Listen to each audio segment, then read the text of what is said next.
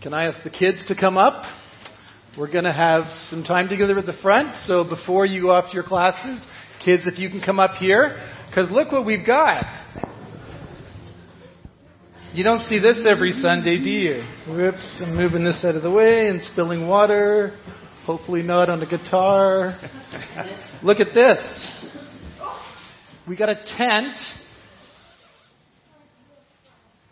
You were here first? Okay. Come on, guys.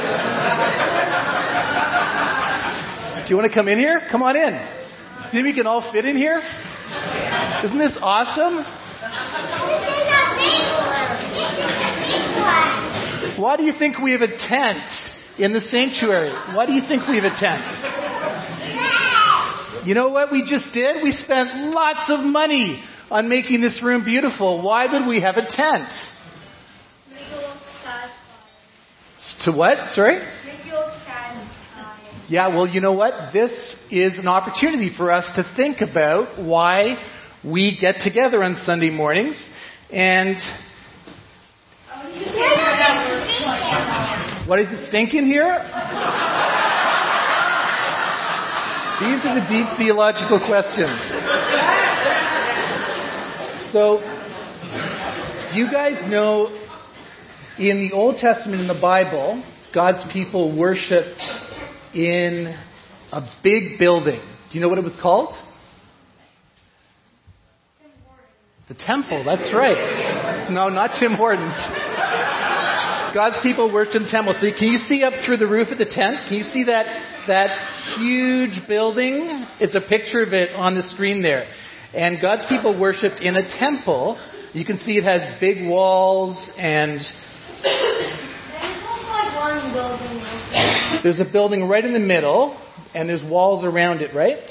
So God's people worshiped in the temple, but also God's people were commanded once a year to go out in tents.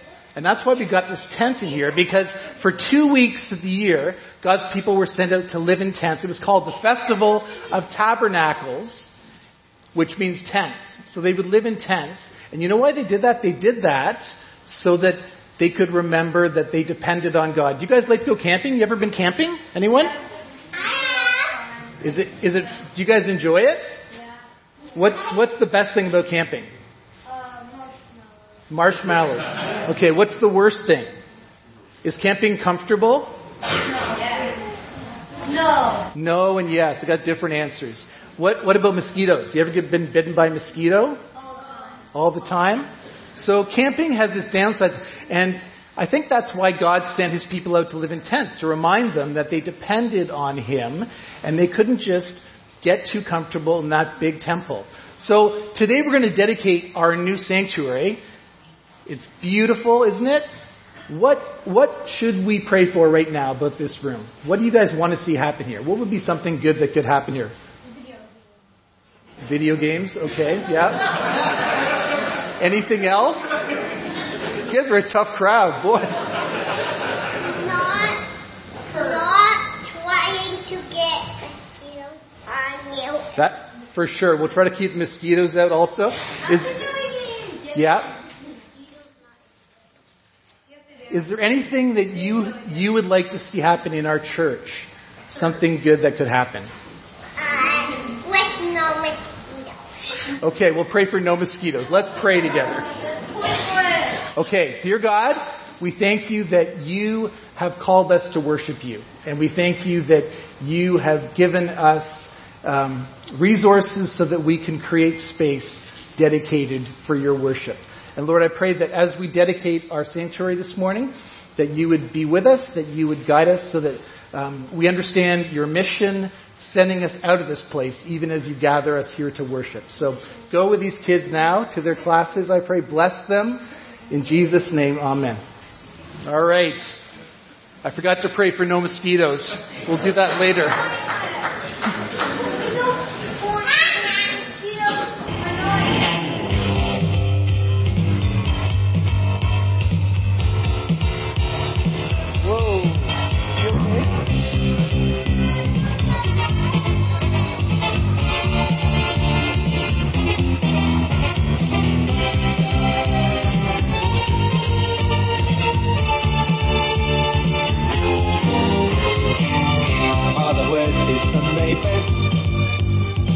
The rest of the kids are playing up downstairs. Sister's staying in her sleep. Brother's got a leg to keep you carting around. Our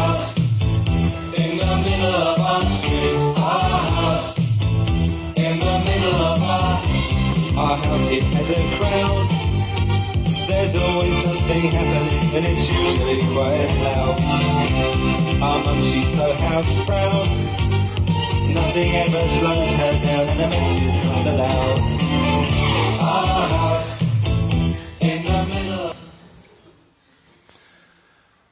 This fun, silly song by the English ska band Madness actually makes a serious point, even as it's singing about the chaos of our houses.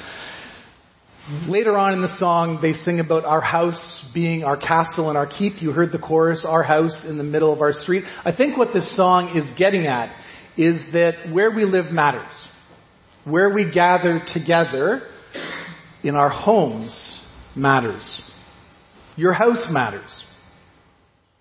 It's at the center of your life. You sleep there, you eat there. So much of what happens takes place there. Now, as Christians, we have two houses, if you want to think of it that way. You have your house or your apartment where you live, but this is our house also. We call it a house of worship sometimes. It's where we gather as God's people in this local congregation we call Courtright. It's not the church, even though we sometimes talk that way, right? We talk about going to church, but I think we know, I hope we know, that the building itself is not the church. But the building is important. And not just on Sunday mornings either. To quote the song we just heard by Madness, our house, it has a crowd. There's always something happening, and it's usually quite loud. If you've been around here on a Friday night when the youth group is meeting, you'll know that's true. And actually, throughout the week, you may know that this building is busy. There's always something happening. There are rental groups in, there are church groups, ministries of very, various kinds taking place. And so today, uh, as part of our service today, we're going to be dedicating this renovated sanctuary. Everything is here now. The hearing aid system arrived just this past week. The chairs have been here. This is your third week of having the blessed experience of sinking into a soft chair. It's like a little moment at the spa, isn't it? I've made a list of those of you who have dozed off, and I'll be, the elders will be coming to visit you shortly. We have new carpet as well. We have a new sound booth. We have 40% greater capacity. The ceiling is brighter. The space is more welcoming along with the, the rooms at the back. You haven't had a chance to look in there. You might want to do so after the service. But all of this serves one purpose. And that is to lead us into the presence of God as we worship together. And so today, as we dedicate the sanctuary, I want to invite you to, during the sermon, and perhaps after to write down some of your hopes and your dreams for this space. And we're going to collect these little pieces of paper. Some of you might have picked them up on the way in. Uh, you can see people at the back will be distributing them. If you haven't got one, hold up your hand if you'd like to be part of this. There are pens and pencils as well. I'm going to invite you to write down something that you would like to see happen. If you write no mosquitoes, I'll kill you. Mental note to never mention mosquitoes in a children's story again. so we're going to collect those later, and we're going to pray those. Justin will lead us in the prayers of the people uh, towards the end of the service, and we're going to pray these hopes and dreams. And so I encourage you to to be creative. What would you love to see happen in this space, and then as we are sent out of this space? On mission, the mission that God calls us to, to share His love with the world. We believe that God welcomes us into His house, even though we are all, every one of us, runaways. We've all turned our backs on God. We've all set out to pursue our own independence, our own self-interest. But thanks to Jesus, we can come home to the one place that we were supposed to be the whole time. And I don't mean this room. I mean with God, close to Him, enjoying His love, receiving His grace and truth, and filled with His Spirit as we're called to be the body of Christ together. So today we're going to reflect on what it means to be at home with God. And we're going to do that by reading Hebrews chapter 10. But first of all, let's pray. Dear God, we thank you that you always speak truth to us. And Lord, you lay the groundwork for that truth with your grace. And so we ask today for more of your grace and more of your truth. Holy Spirit, uh, we are coming from all kinds of different places this morning. Some of us just really unexcited about today and maybe complacent about our lives. Others of us from a place of great difficulty and distress. Others just content, happy with life. I pray that you would shake up those who need to be shaken. I pray that you would comfort those who need to be comforted. I pray that you would shine your light into our church, that you would give every one of us your life, your blessing. In Jesus' name we ask it. Amen.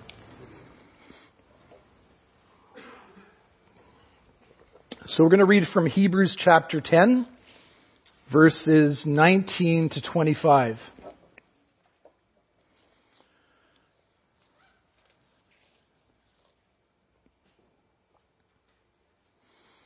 And before I start, I'll say this is a very densely packed reading. And we're going to unpack it uh, as we reflect on it. I'll just start with a, a couple of comments to say this, this, these seven verses really sum up the whole of the book of Hebrews.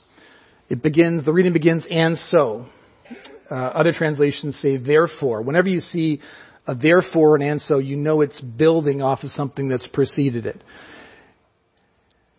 There are a lot of references here to the temple. We will talk about that. If you're not familiar with Jewish worship, this is core to understanding this passage. Let's read it then. And so, dear brothers and sisters, we can boldly enter heaven's most holy place. That's the very presence of God. Because of the blood of Jesus. By his death, Jesus opened a new and living way through the curtain into the most holy place. That's a reference to a room in the temple. And since we have a great high priest who rules over God's house, that would be Jesus, let us draw near to God with sincere hearts, fully trusting Him. For our guilty consciences have been sprinkled with Christ's blood to make us clean, and our bodies have been washed with pure water. Let us hold tightly without wavering to the hope we affirm, for God can be trusted to keep his promise. Let us think of ways to motivate one another to acts of love and good works. And let us not give up meeting together as some people do, but let us encourage one another, especially now that the day of his return is drawing near. This is the word of the Lord. So, so what is church? We've said it's not the building. If you had to offer up a definition of church, could you do that? One way that I like to get people thinking about how they would answer that question and reflecting on church is by asking, what is a great experience of Christian community that you've had in your life, whether recently or a long time ago? This reading from Hebrews 10 reminds me of a great experience of Christian community that I had years ago. I was a new believer when I moved to Beijing to study Mandarin in my mid 20s. And after arriving in China, I joined up with uh, the International Church in Beijing. And I also joined a small group Bible study. And that's where I started to grow in my faith like I never imagined possible. In our small group that year, we studied Leviticus and Hebrews. I don't know if you're familiar with Leviticus, but Leviticus is without a doubt the worst book of the Bible for a new Christian to read. Notably, it has these two long chapters that are dedicated to skin disease, molds, and mildew. Edifying stuff, right? But the leaders of our group were gifted teachers, and you really do need Leviticus to understand Hebrews in a way. You need the foundation of the temple, the worship of the Jewish people to understand our Christian faith. So we need Hebrews, I think, to go deeper in our understanding of Jesus Christ and the difference he makes for us.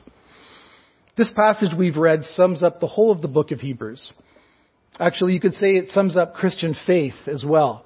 And it does that in three broad points. First of all, it says that our faith comes through a new and living way that is Jesus. Secondly, it invites us to respond to the reality of Jesus by drawing near to Him, to God in prayer. And third, it invites us to participate in a life together in Christ. In other words, we do this in community as we encourage one another. So the first half of this passage we read tells us what God has done for us, and the second half focuses on our response to Him. The first half is the difference Jesus makes, and we grasp that through understanding. We grasp that by thinking. You can maybe you can think of it as the, the theological foundation for what comes in the practice of the Christian life. But the second half is equally important, maybe more so. And that is the action, the practice, the life that comes with Christian discipleship. It's praying and it's going. It's being sent. So the two sides in this passage are inseparable. Being a Christian demands both of them. Another way to think of this passage is that it's a call to think, to pray, and to go. Now, some of us might prefer to think about Christian faith. Maybe you're one of those people who, who really enjoys reasoning things through, trying to understand things. Some of us prefer to be in prayer, the heart of the faith, the emotional life of the Christian. Others of us are people of action and we just prefer to go. Give us a job to do. We're out the door with a casserole for someone. We're ready to start some new initiative. We're on mission. But we need every part of the Christian life. So faith and practice must come together. Faith without action is not faith at all. And next week we start a new sermon series in the book of James and we will see that Christian faith needs to be acted out in our lives. And prayer is what brings all of this together, I would say. So Hebrews focuses most of all on Jesus. The foundation of this passage and of our faith is the unique significance of Christ. God always comes first. And what has he done for us? Well, the author of Hebrews spells it out. First of all, he highlights the perfect holiness of God. The most holy place is the part of the temple where the presence and glory of God dwelled.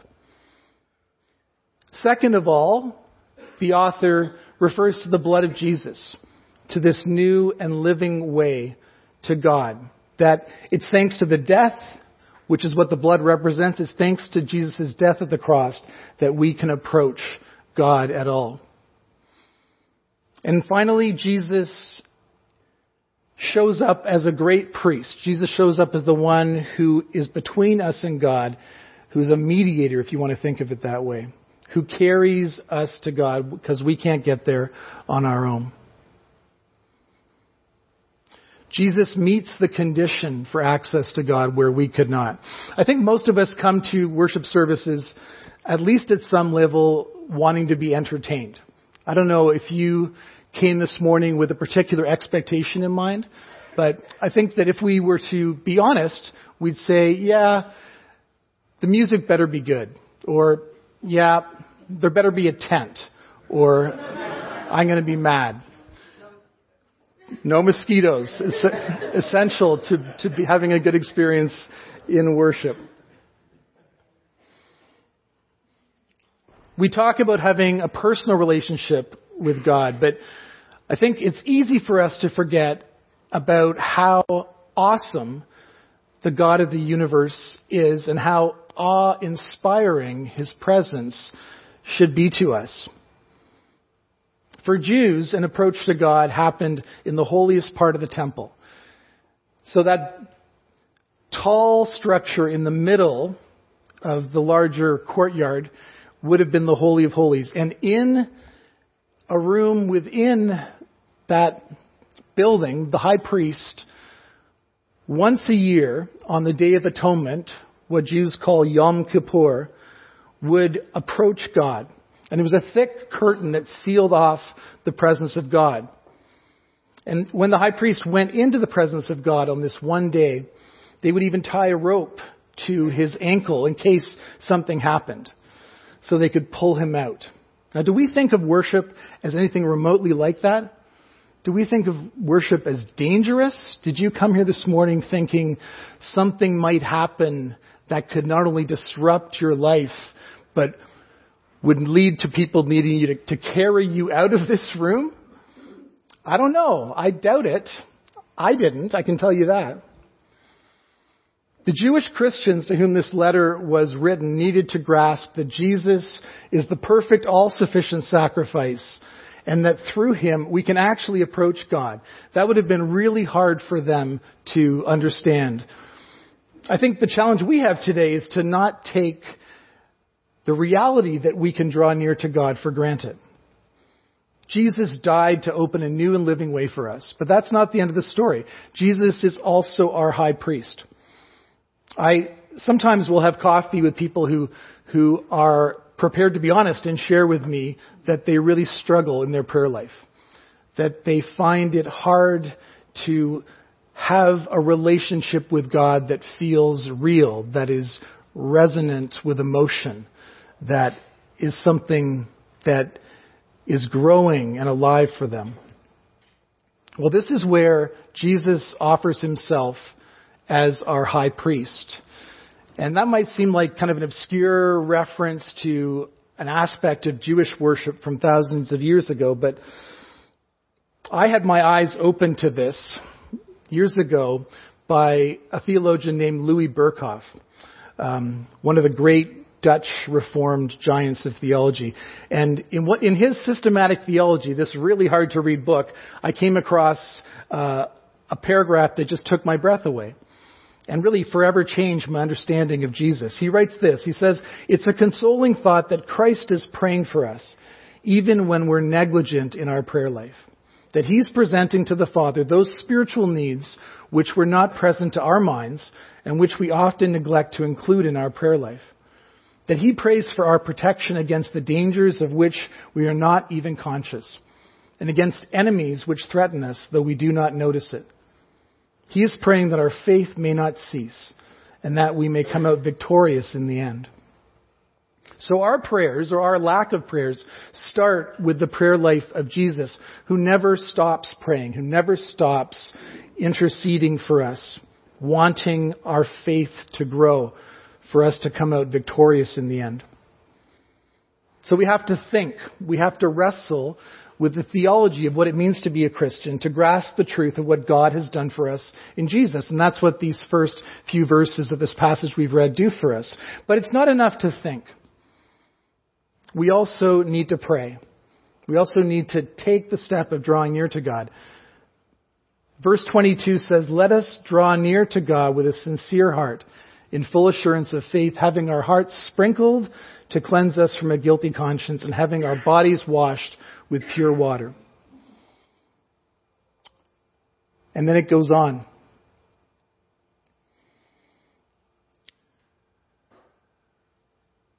I think the thing that stops us from praying, the thing that we struggle most with in our prayer life is guilt. I was talking to somebody recently about how uh, we talk about the Christian life at Courtright. And they suggested that maybe there's more of an emphasis on sin, more of an emphasis on guilt uh, than I want to believe. I hope that when you hear the gospel presented, the Bible read and taught, when we worship together here, what you understand most of all is that we are free in Christ, that we are forgiven people. But the reality is that we do struggle with guilt all the time. I love the way that uh, one person describes a Puritan. A Puritan is kind of shorthand for a legalistic Christian. H.L. Mencken says, a Puritan is a person with a haunting fear that someone somewhere is happy. Wouldn't that be terrible if someone somewhere was happy? I mean, is that what people think of Christians, that we have that attitude? I hope not. We're told in our culture that guilt is bad and we should get rid of it as quickly as possible. We need to feel good about ourselves. Self-esteem is the priority. One of my favorite films is The Help, based on a novel by Kathryn Stockett. In that film, Aibileen Clark is a black woman facing racism and working as a maid in Jackson, Mississippi in the early 1960s, just as the civil rights movement was getting going. And she raises white children for a living. In one scene, she's talking to a four year old girl, Mae Mobley, who is totally neglected by her white parents, and worse, by her birth mother. And she bounces the child on her lap and she says to her, You is kind, you is smart, you is important. And she makes this little girl repeat those words back to her. And in that moment, in one of the more moving scenes in a film that I've seen over the last 10 years, Aibileen Clark was speaking love into that little girl. And she made it her mission to do that to all the white children she took care of, even though she was treated terribly as a maid. And it would have been natural for her to want to get back at her employer by taking it out on their kids. You was kind, you was smart, you was important. Do we believe that about ourselves? We know that we're created in the image of God. And Hebrews 10 helps us to see ourselves as God sees us. Hebrews 10, in a way, is a love letter to us, like Aibileen Clark spoke to that little girl. But it doesn't start with self-esteem. It starts with esteem, the esteem that only Jesus can attain and that he imparts to us my kids over the years occasionally have said unkind things to each other. I know that's a big shock for all of you to hear that. I think the worst word I've ever heard my kids say to each other is this word loser. There are a lot of words that are more famous for being bad words, but something inside of me just can't handle that word loser. I think because it's so dismissive of other people when we call them that. It's a nasty, nasty word. But I think we call ourselves that word all the time. We dwell on our failures, and even though we get good at denying it, our guilt still surfaces. We know we're not kind. We don't feel smart. And we see lots of other people who are more important than us. But this passage in Hebrews 10 points us to Jesus and says, in Jesus you are clothed with all the smartness, with all the importance, with all the goodness you need. And so this passage calls us by a new name. We're called confident sincere, assured, faithful, cleansed, washed, unswerving, hopeful, promoters of love and good deeds, encouragers. This isn't about mustering the self-esteem that we can find within ourselves. Rather, we are new people. We are loved by God through Jesus, as the Holy Spirit seals that love on our hearts and our minds. And so we respond by drawing near to Him. I once heard a novelist, an atheist, who was uh, participating in a debate say something amazing. She was, they were discussing faith and, and uh, the arts, Christianity included, and she turned to the Christian on the panel and she said, I envy you because you have someone to forgive you. We have someone to forgive us, and so many people don't. Too little guilt through denial and through rationalization can put us at a distance from God, and too much guilt can do the same thing. In the end, God forgives us and reminds us of our baptism. That's the reference in this passage to our hearts being sprinkled and our bodies washed with pure water. And as we claim that, God invites us to get close to Him, to be honest, and to find reassurance in our faith. Maybe you're here today and you're in a situation which is really challenging for you. Maybe you have doubts about your faith. Maybe you don't even believe and you're just wondering about this Christian thing. Don't focus on all the things that would hold you back from God. He promises that He is enough, that He is faithful. And so take a risk. Draw near to God. Pray whether you feel like you know how to do it or not. And we have a great opportunity right now at Kortright for you to learn about what it means to pray, what it means to hear from God. On Sunday mornings, there's another four weeks of them. At 9 a.m., we have a group, I hear there were over 30 people this morning who gathered to learn about what it means to hear from God. Because God has a blessing for every one of us. Could you receive that? Would you be willing to learn about that? Well, there's an opportunity for you you could come next week at 9 in the morning. We do this together or we don't do it at all. You can pray on your own, but you can't live the Christian life alone. And as we move through these later verses in this passage, it becomes obvious that Jesus calls us away from the safety of individualism. That he wants us to get involved in each other's lives.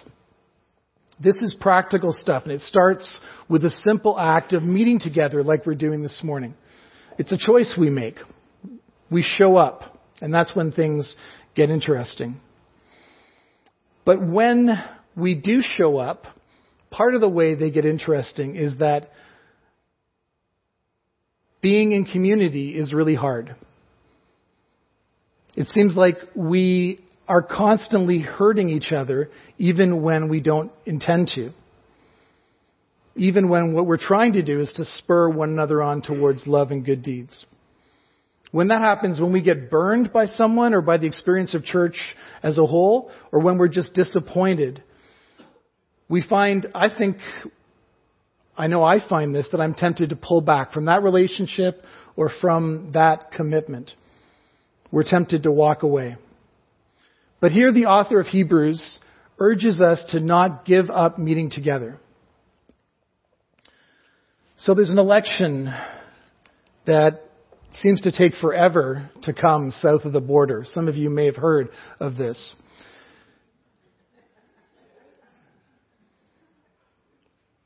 Have you noticed that we seem to be worse and worse off when it comes to disagreeing civilly with each other? Have you noticed that in our culture, politically and in so many other ways, there's this tendency for us to separate out into extremes, that we are polarized based on all kinds of things, but especially our politics. We as the church are called to be a place where that does not happen. I love Dan White's new book, which is entitled Love Over Fear. In his book, he talks about the experience of being a pastor and how someone came to him in his church and said to him, Dan, I don't feel safe in this church knowing there are liberals here who believe so differently from me. I just can't relax and be myself. I think I'm going to have to leave the church. And then later that same week, another couple came to him and said, Dan, we don't think we're ever going to feel at home in this congregation because there are people here who hold such oppressive viewpoints. We need a church that takes sides, that stands for justice. And so he, as their pastor, tried to persuade them that the church was a place where both conservatives and liberals could be together, could be in community with one another. And he failed. But the gospel insists that we keep trying, that we keep working. The gospel says that while we were in outright rebellion against God, he moved towards us, not to crush us, not to end our rebellion that way, but with affection, to forgive us. And he sent his son to love us and to rescue us. And we are called to go and do likewise. The witness of the church, says Dan White, would change overnight if it put down the mantle of defending God's reputation and instead picked up the responsibility of loving its enemies. Here's the reality, he continues. If you're conservative and you move towards progressives with affection, you will be dismissed as someone who compromises on moral issues. On the other hand, if you're progressive and you move towards those who hold conservative views with warmth and hospitality, you will be attacked and accused of being complicit with injustice. If we're going to spur one another on toward love and good deeds, we have to be able to stay together even while we disagree, to work through our differences, and to look to Christ for the unity we need. Now, you can steer clear of that in this room.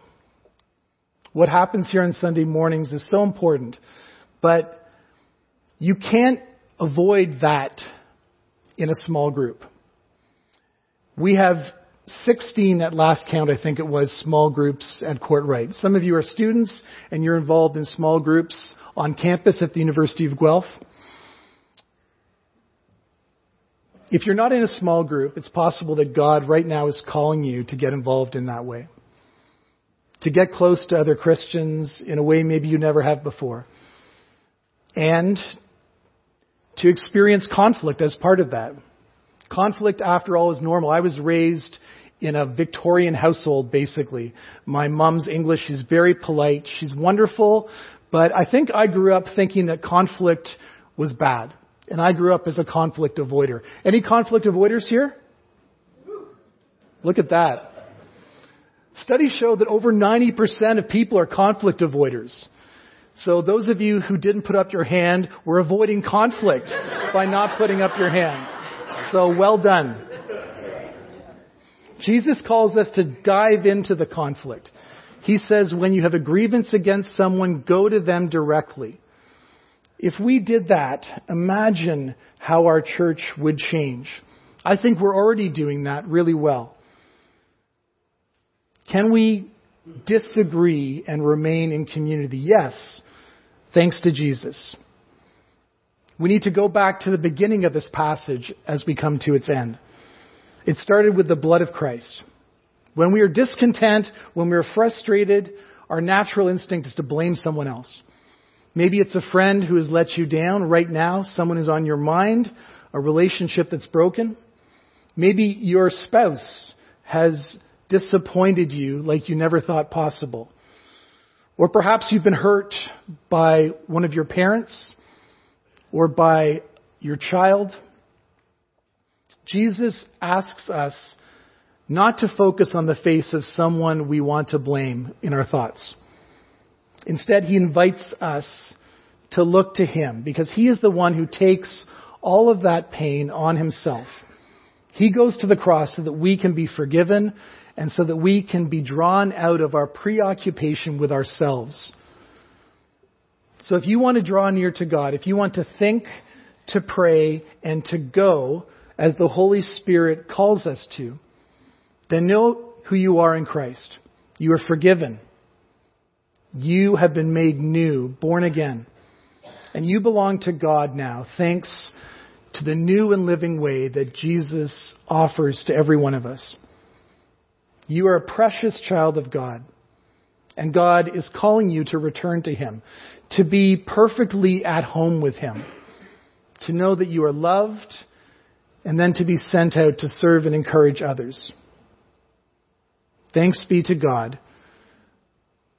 Let's pray. Heavenly Father, we thank you that the church is not a building. The church is not an institution. The church is not a set of rules, a way of life we have to live up to. The church is us together as people who are only here by your grace. The church is where we come to receive your Holy Spirit, to receive the grace of Christ, to learn more how to love one another in Him together. I pray that, that you would more and more show us what that looks like in our own lives and move us out of our comfort zones into an active engagement with one another in this strenuous life, this free life of the Christian. We pray this in Jesus' name. Amen. So, has everyone got their little sheet of paper? Anybody, conflict avoiders perhaps, who didn't put up their hand earlier, want a little piece of paper to write your hope or your dream down on? If you do, this is your second chance. Oh, look at that. Well done. That's the closest Presbyterians come to an altar call, by the way, right there.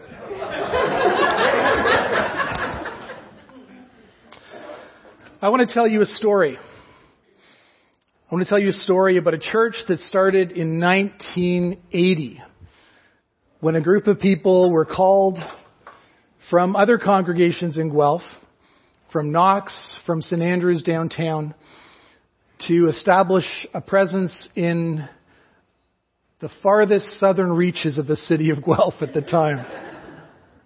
Can I get the first slide, please? But there was no building. And so the people who were called to do that started worshiping in a church gymnasium. In the gymnasium of University Village Public School at 55 DeVere Drive.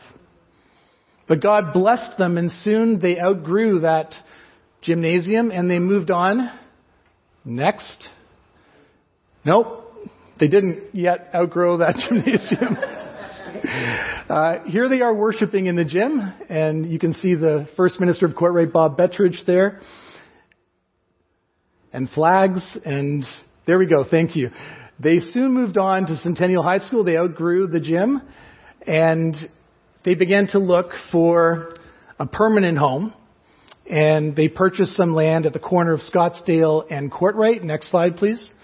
And they broke ground on it in 1983 Next. And it began, the building, building began to go up. Next. There it is. Today that building is Hospice Wellington, because uh, Kortright outgrew that building eventually. Next. But even as we were getting comfortable in a building, we had people going out in tents. And that's partly why this tent is here, to remind us that God sends us out into the mosquitoes and to serve him in places that we might not have expected to go. Here is a Pan Mission team working on building something, a church uh, probably, uh, in Nicaragua. Next. Once we'd outgrown our original facility, the one we owned at Scottsdale and Kortright, uh, we began to look for a new building. And in 2005, Kortright purchased this building, the building that we began worshiping in uh, 25 years earlier. Next.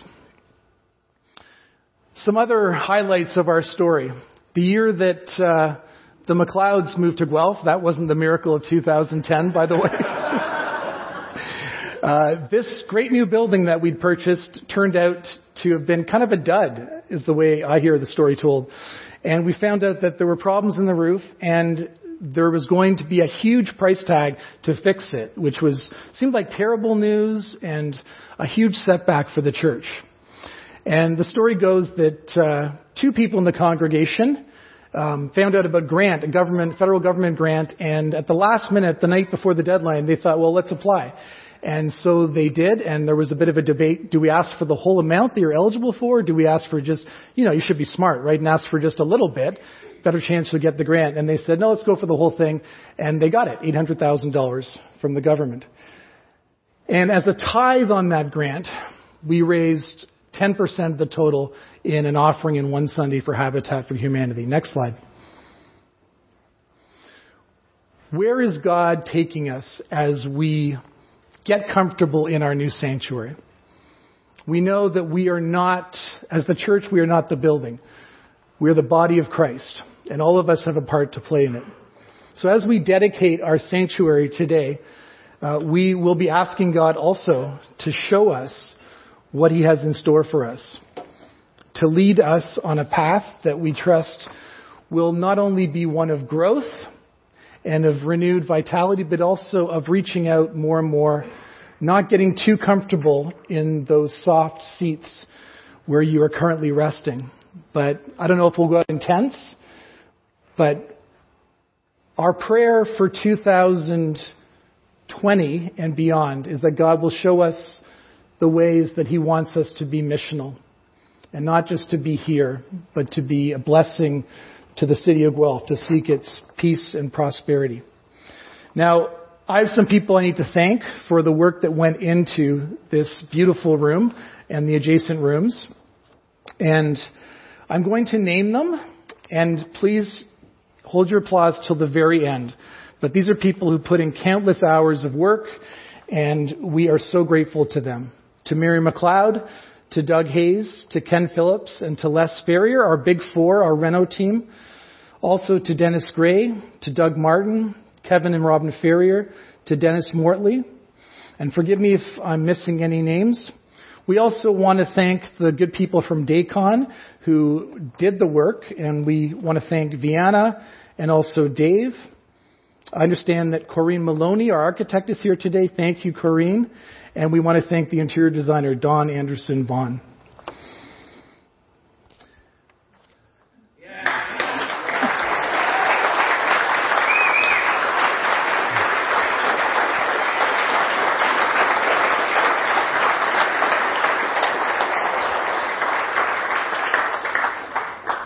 we have so much to be thankful for. And so what I want to invite you to do now is to join me in prayer. And we're going to offer up prayers of thanksgiving.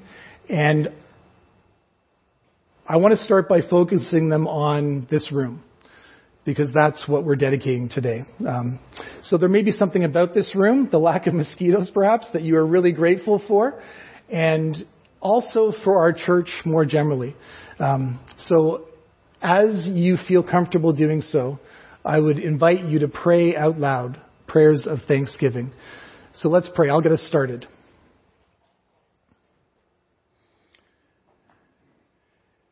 Dear God, we have so much to thank you for. You are a good and generous God.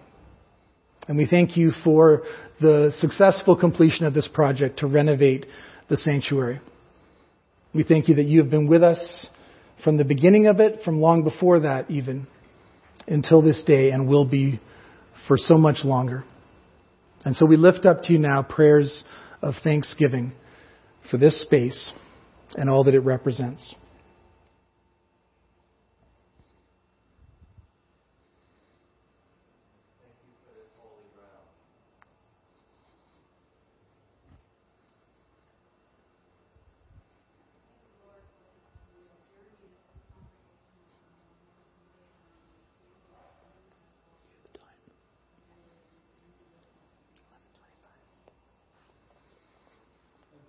unnamed people who work behind the scenes and very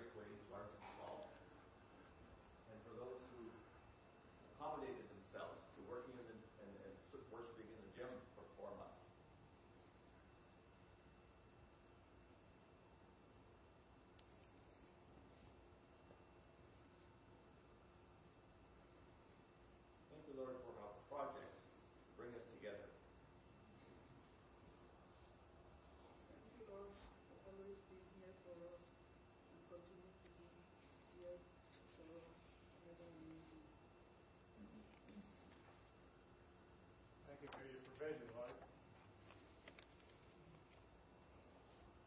Thanks for faithfully answering our prayers for safety for all the workers and keeping them all just hurt or injured and all.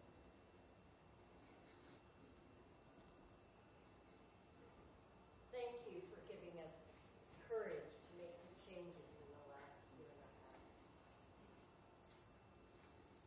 Thank you for giving this party family, living together.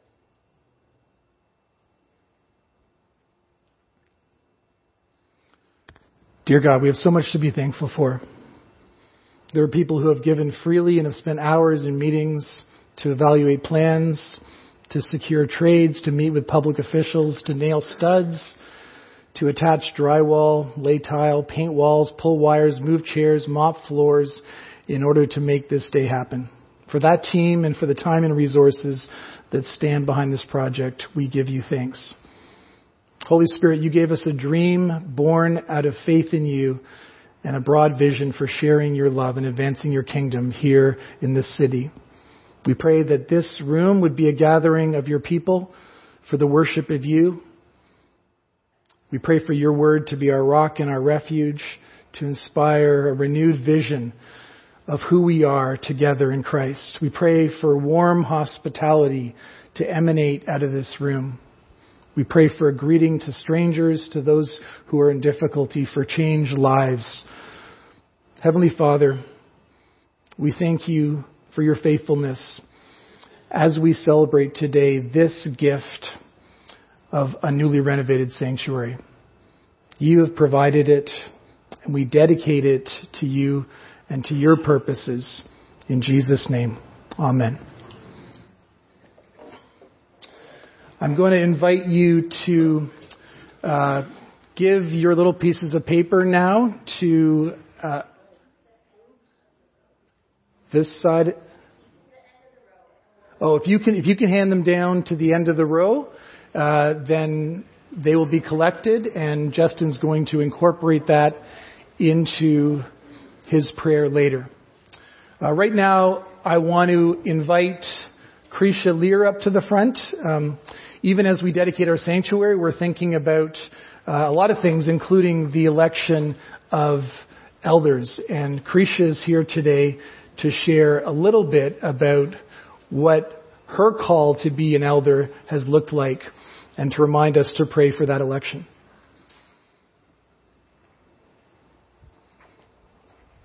Forgive me for a moment. I need to change my glasses.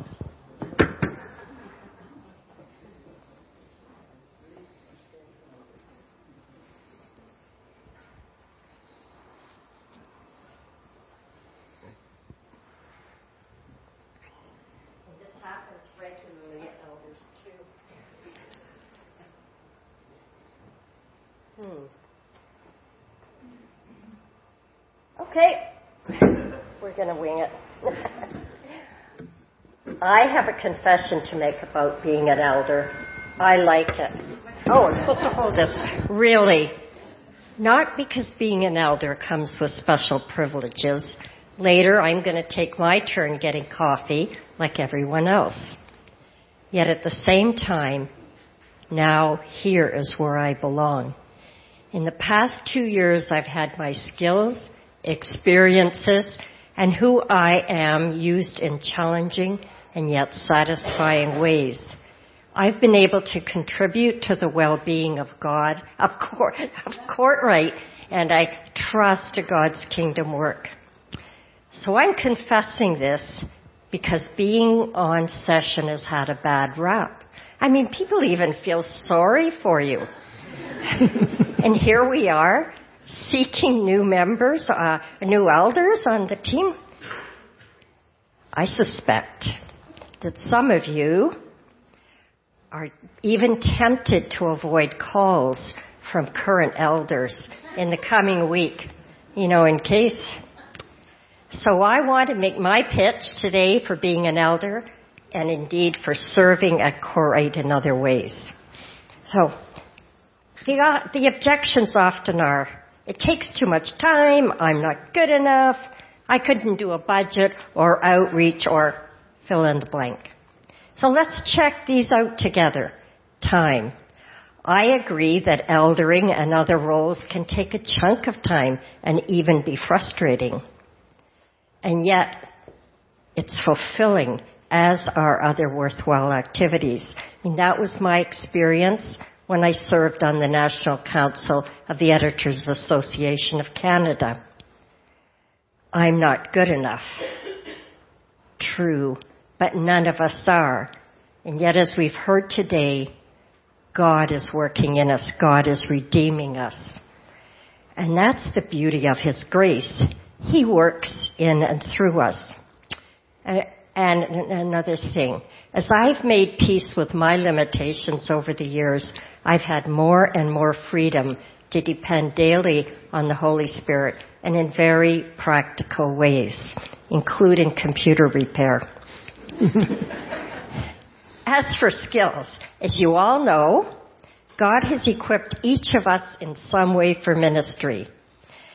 As an elder, I couldn't project manage this renovation or do some things as naturally as other elders uh, on session. That's fine with me because God has us, has designed us to work in community, in teams where He pools our strength. And that's what I depend on and actually enjoy seeing that happen. Bottom line, serving at Kortright is a small way for me to express my thanks to God. This morning, as I reviewed my testimony, so I pictured myself up here, looking out, and because I wanted to kind of rehearse in my mind. But what happened was it gently morphed, and I realized in a deeper, profound way how much God loves each of us, each of you, as individuals, and us as a body. Not as data to be manipulated, not as resources to be moved up, but as the people He's redeemed us to be. And then I had this impression of the cross and the open tomb of the resurrection. Thanks be to God.